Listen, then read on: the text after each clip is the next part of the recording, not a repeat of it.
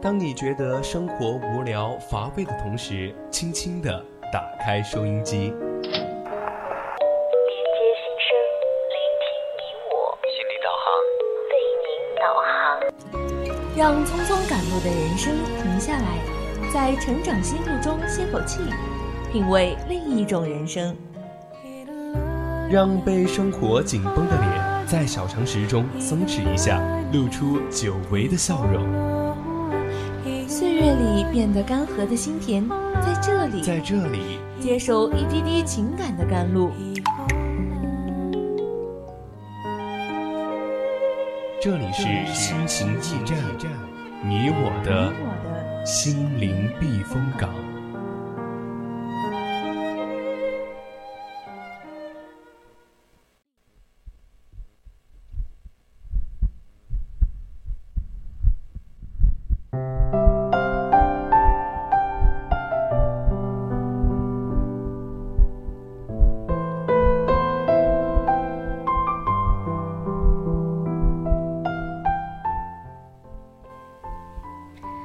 欢迎回来，这里依然是心情驿站，我是你们的主播韩之。听众朋友们，晚上好，很高兴又和大家在心情驿站见面，我是主播长夏。哎，长夏，说起来，我们昨天刚好是国庆休假，是啊，我觉得玩了一整个假期，我现在都有一种不真实感，就好像是昨天才刚刚放假，然后今天就告诉我又要上课了。对呀，他们昨天的我们昨天的主题不就是关于国庆的嘛？哦，我平时我在家可能就是兜兜我们家的猫啊，就是感觉就是撸撸猫，然后这个假期就过了，反正还挺不适应的，但是又又不能睡懒觉了。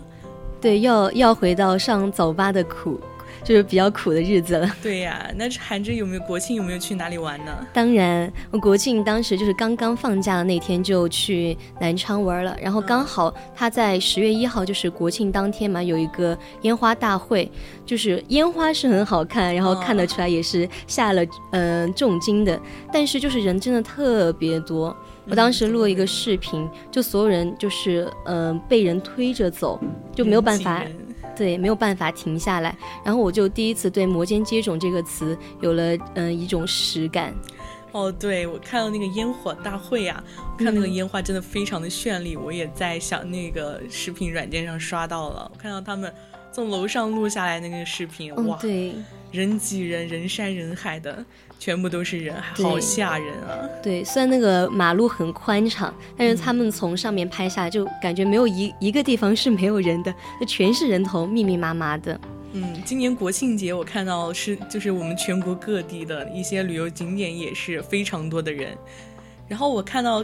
还有人为了什么提前去看那个烟花，还扎了帐篷，呃，感觉还挺好玩的。对，但是好像嗯不是烟花，嗯是嗯他们南昌就是。在八一广场那边会举行升旗仪式，嗯，因为很多在嗯没有在北京嘛，然后就看不了升旗仪式，就会去南昌那边，刚好有升旗仪式，然后他们提前一天就去占了位置，因为当天我们刚好是从那边回住的酒店，所以说看到那些人提前去占位位置，就觉得哇，这么拼的吗？对呀，因为现在人不是非常的多嘛，然后最近呢，我也在抖音上刷到那个。非常厉害的那个国风大典，感觉人也很厉害的样子。对，当时嗯看到他们刷的那些片段，我说哇，好多好看的小姐姐，哇，好多美女啊，是这样子的。衣服也很好看，当时光是直播就把我眼睛都看花了，我就真的就是恨不恨不能自己在现场。我觉得我们的韩芝还是长得挺好看的，你有没有兴趣？就想以后也上去走一个模特之类的？哎。这个还是差距有点大，但是穿汉服还是比较喜欢的。嗯，那刚好我们今天要聊的这个话题呢，也与这个国风大典有关，就是国风美幻夜，文化崛起荣光。那么下半段呢，我们就一起来聊一下关于国风大典的话题吧。对了，如果大家想和我们互动分享你的看法，就加入我们的 QQ 听友四群二七五幺三幺二九八，和我们一起讨论你的想法。也可以在微信上搜索 FM 一零零青春调频，在宜宾本地的听众朋友们，还可以把收音机调频到 FM 一零零来收听我们的节目。如果大家想要更加了解我们的节目，也可以在荔枝 APP 上直接搜索 VOC 广播电台，关注我们，观看更多我们相关的节目。同时，你也可以发送你的评论，主播也是在这里可以看到的。那么接下来的时间呢，我们就来一起聊一聊国风大典吧。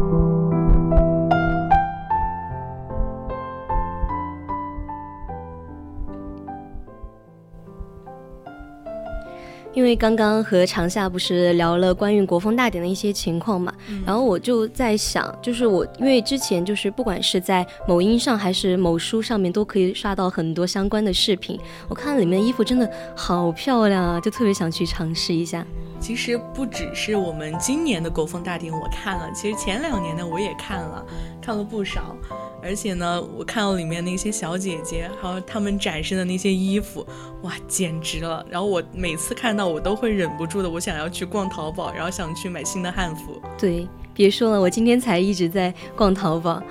虽然就是嗯，以前一直有呃比较喜欢汉服嘛，也一直有在尝试，但是真的就是你当你看到一个。一整个特别完美，就是很漂亮的一个妆造，还有一些嗯小姐姐穿着那么多设计精美的汉服，在你面前就是展示，就真的就是又有一种不一样的感觉。现在就是感觉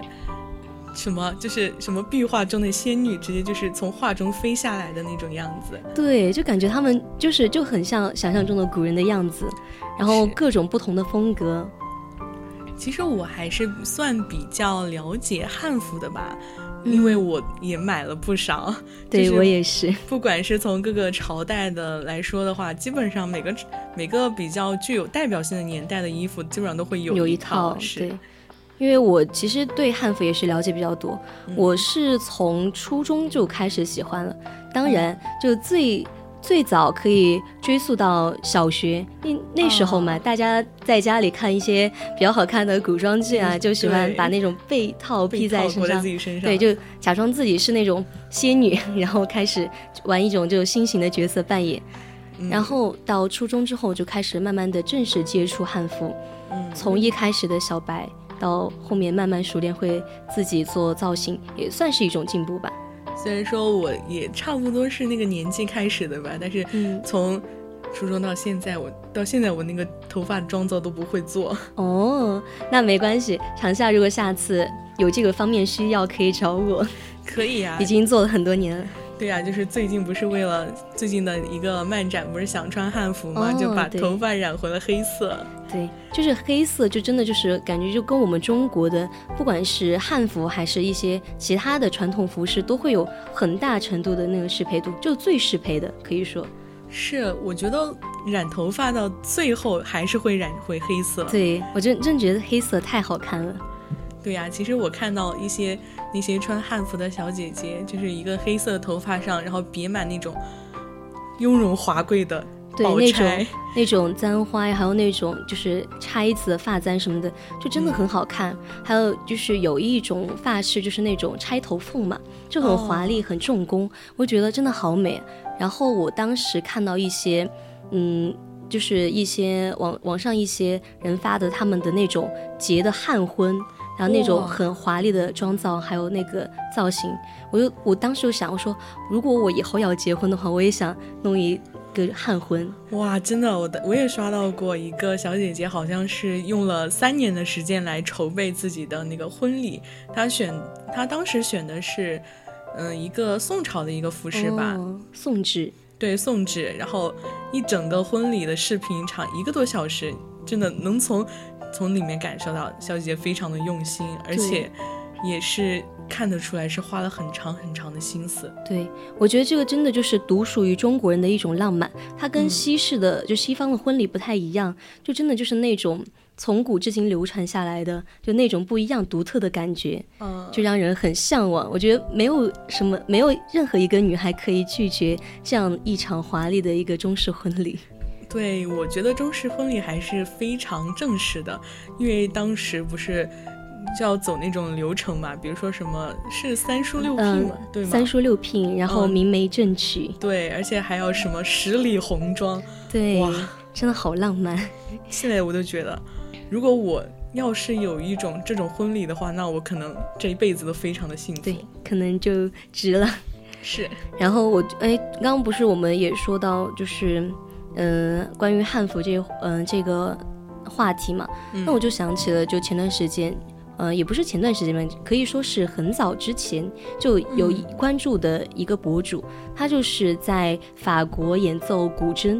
长夏听过吗？哦，肯定听过，好像叫那什么，砰砰砰砰，嗯，几个棚？好像好像是四个，我也记不太清楚了。反正就关注很久了嘛，那个博主他也是穿着汉服，然后用古筝在法国的街头去演奏一些，嗯、嗯、不不仅是中国的还有一乐曲哦，对，还有改，编的嗯，我国外的一些曲子，我记得他之前和一个就是一个拉一个拉贝斯的一个小哥哥，他们一起哦合作的那个什么《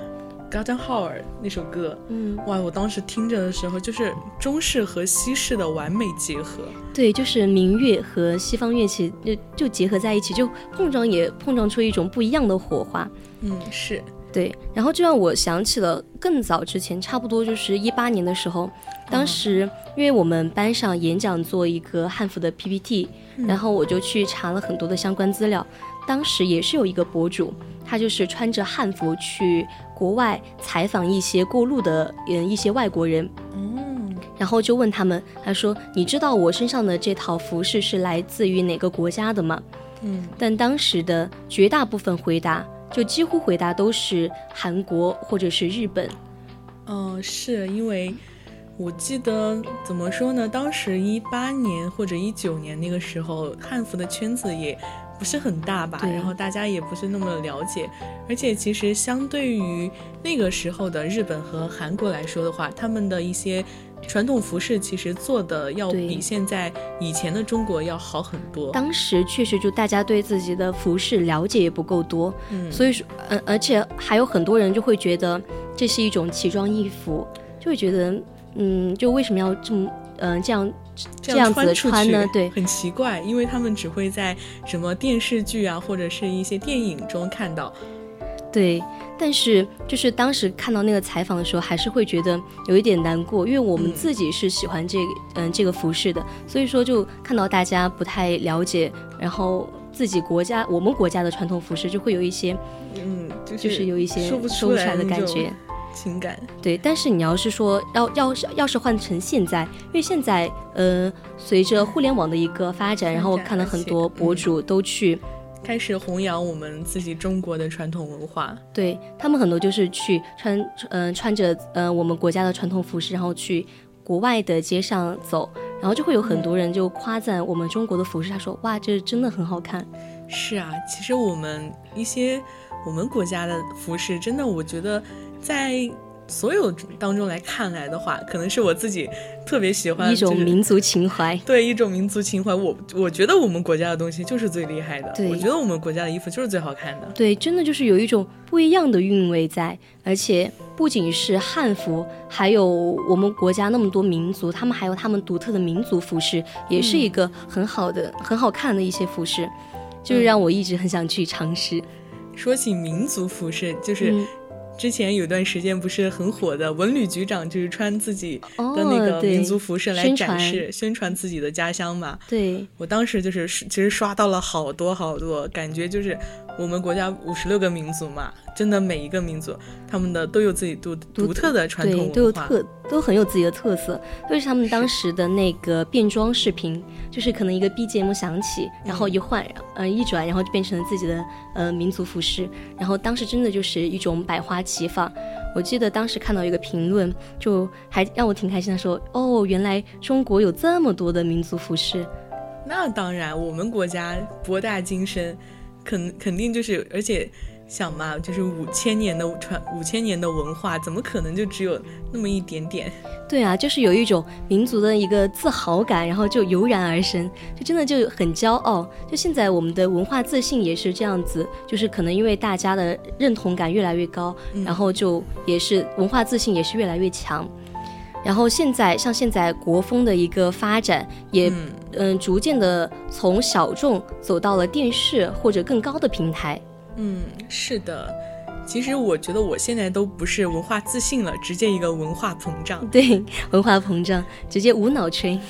其实也也不算了，就是确实觉得自己很骄傲。对。然后最近我也知道，就是我也看了许多不少的一个，就是一些综艺嘛，比如说我们的国家宝藏。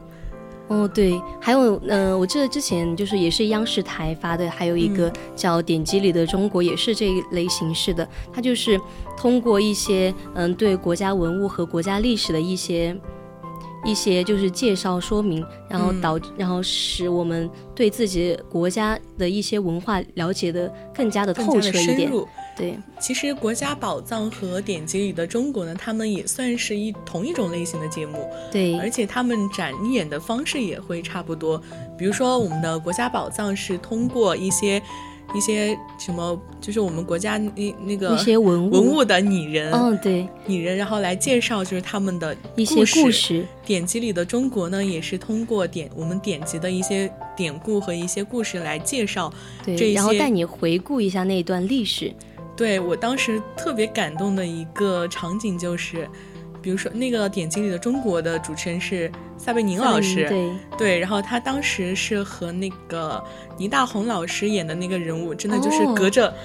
因为他们是两个舞台，对面一个是现代的舞台，然后后面一个是一个以前的一个以前的造景，然后去演绎对过去的一段故事，然后当他们在中间隔手相望的那个时候，我就觉得。哇，我好感动，就是整一整个人就要哭出来那种感觉。对我当时是我记得我是高中晚自习的时候，语文老师给我们播放这个视频，我当时就觉得哇，真的就真的就可以把人看哭的那种感觉。对呀，其实嗯，其实典籍里的中国呢，它还是融合了许多的手法，然后从很多种方式来追寻我们中国上下五千年的传统文化嘛。对。而且像我们，嗯，之前还，我们，刚刚不是还说一个节目叫《国家宝藏》嘛？让我想起了最近很火的一个，就前段时间很火，就是逃出逃出大英博物馆。哦，对，我也刷到了。对，我觉得这个视频真的就是，因为对于我们中国人来说，像我们流失在外的文物，对我们感情就是真的就不一样，就是很希望我们流传在外的文物能回到我们自己祖国的怀抱。我当时看那个《逃离大英博物馆》，当时就觉得。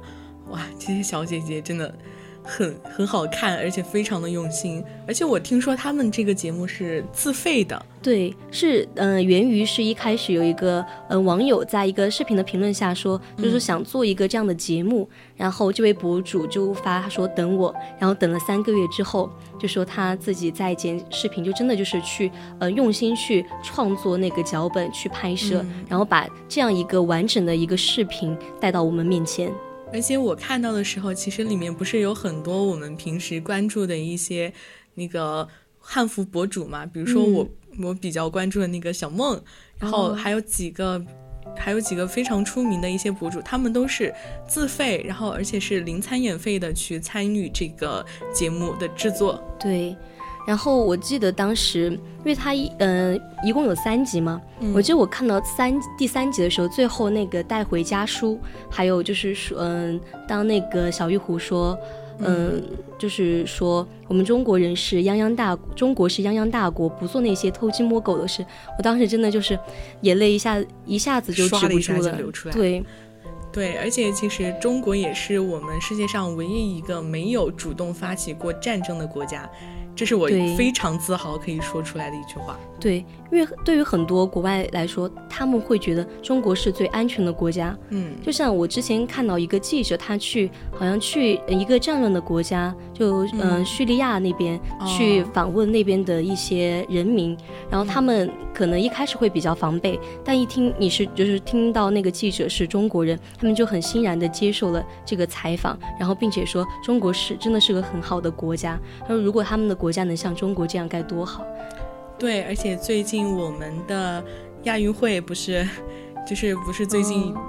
而对，而且我当时刷到了一个视频，是关于一个就是一个小姐姐，她去大马士革，嗯然后让那当地的一些人民在上面画花，因为她的一个初衷就是希望就是。呃，叙利亚的大马士革，大马士革玫瑰能开满叙利亚。对，哇！我当时一整个，我好感动啊！我记得还有一个总理也是去，嗯，在中国进行一些寺，呃，一个寺庙好像进行，嗯，祭拜还是什么的，就是当时也是，就是说希望他的国家也能远离战乱。对，而且这个视频我知道下面另外一个推送，也就是一个叙利亚的一个，也是来我们中国留学的一个同学，就是一个同学嘛，然后也是在大街上派送自己的玫瑰花。他说，虽然说这不是叙利是大马士革玫瑰嘛，但是也希望我们的大马士革玫瑰能够重新开满开满是开满是，。对我当时就是一整个呼应，哇，就是就真的就对，就是有一种很强烈的一种感觉，而且就是嗯，真的就很庆幸自己生活在中国。它不仅有很多的就是上下五千年的历史文化，同时它也是一个真的就是很嗯和平的国家。是然后我们刚刚其实也聊到了关于国风的一个崛起，就国国风的一个嗯现在一个新的一个发展势头。那我就又想到了前段时间很火的一个事件，就是叫做 七十九元事件。哎呀，说到七十九元，我现在都觉得 七十九元这个数字对我来说，就现在已经很敏感了。嗯，对，现在七七十九元，我觉得哦，可以又可以买什么什么哪个哪个国货的套餐了。我觉得他发，我觉得这个事情，嗯、说白了，他他就是一个一场直播事故，嗯，就是一个主播因为自己的发言不当，导致了他一整个品牌的一个口对一。个一个一个负面的一个效应。但是同时呢，我觉得这个事件也是一个。也是一个很好的一个事件，因为虽然就是说它的出发可能不不是很好，但是同时也让大家就是更多的去思考自，就是我们一些以前就是没有经，就是没有过多关注到的一些国货。是，就是比如说我们比较火的小时候吃的那个雪莲，哦，对，那个直播好小哥喜欢一块钱。资，对，一块一块钱加一块钱有好多，当时对，一块钱一大袋呢。对他当时，我记得直播的时候还说，嗯，不用买那个套餐。他说那个套餐寄过来有十三斤，根本吃不完，就不用买那么多。本来就是一本来就是一块钱一一大袋的东西，然后寄七十九元的过来，那肯定吃不完。对呀、而且还有很多一些就是品牌，就是嗯，包括但不限于我们最开最最早就知道的蜂花，对，护一个很很很老的一个牌子了。是还有一些嗯，像金星啊、白玉啊这些这些直播，就是这些品牌也是嗯逐渐出现在了大众的视野里。现在不就是大家喜欢开一句玩笑，这破天的富贵终于轮到我们了。嗯，对，很多品牌方就是，嗯，都在下面就都是在趁着这波热度，然后去宣传自己的产品。是的，其实花西子的话，它也算是一个国风品牌，但是，总体来说还是因为价格没有太过于的亲民，而且也是因为一些就是这种事故，然后导致口碑下降。对，而且它主要其实也不是因为它嗯给自己的定位，而是就是他在这番话的背后去就是去，他一方面在赚消费者的钱，一方面又在贬低消费者。就他没有把自己的定位定得很清晰，所以说也是这个事件发展到现在产生嗯现在这种局面一个很直观的原因。其实像像花西子这种，就是做美妆品牌的一些国货吧，其实还是挺多的。比如说我之前一直在用的完美日记，嗯，它的唇釉做的就挺不错的。对完美日记而，且我以前也嗯在用。而且我记得他之前不是还出了许多国风的那种，就是眼影后妆盘，，对对，对我觉得可好看了。真的很好看。我就因为我就是一个喜欢为颜值买单的人，嗯，而且特别是就是一些关于国风的东西，我就我就愿意为他买单，我就觉得很好看。但是前提也是在他就是嗯不会像花西子一样就做出嗯就是像我们之前谈论的这个事件上的这种嗯事情。是的，不过，嗯，虽然说我们现在很多国潮、国风的一个涌起，但是，嗯，在这背后，因为互联网的发展，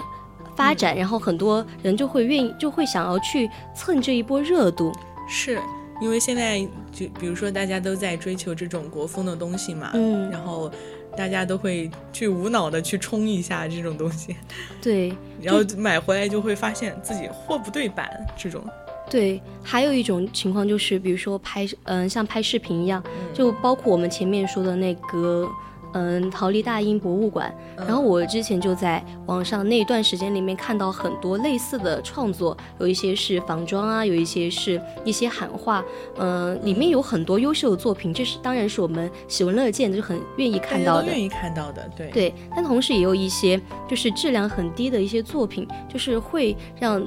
大家觉得这是一真的就是像是一种一次性的消费品，因为这个热度刚好到这儿了。就是蹭热度的这种话题，其实也挺多的，但是转念一想，又觉得挺正常的。对，就是、嗯、没办法，互联网这个地方确实是太就是利益太高了。不过，嗯，还是希望就是嗯，在这个方面之嗯这个背后，还是大家嗯想要是更加想要宣传自己的国风，宣传我们的中华文化，而不是去单纯的为了拍摄这嗯蹭这份热度而去发拍布这个这个东西对发布这个作品。所以说，其实现在看起来的话，我们的国风还是都非常的好的，而且就是这就是这次的事件过后呢，我们也会看到，就是现在大家对于国风的这种追求也会越来越高。其实现在呢，国风、嗯我们国国风火火起来的原因，其实就是我们现在的一些年轻人，他们非常的热爱，然后推广国风，然后这就是让传统变得年轻的一个方式。对，然后就是以他们为流量去带动我们嗯、国风的一个发展，也是我们让这些优秀文化产品能够更加突出，然后也是让大家更加能围观和沉浸到里面，在唤醒能够唤醒历历史记忆的同时，也可以让我们产生一种文化认同和情感的共鸣。对，那么，嗯，今天的节目呢，也到这里就要和大家说再见了。我是主播韩之。我是主播长夏，我们下次再见。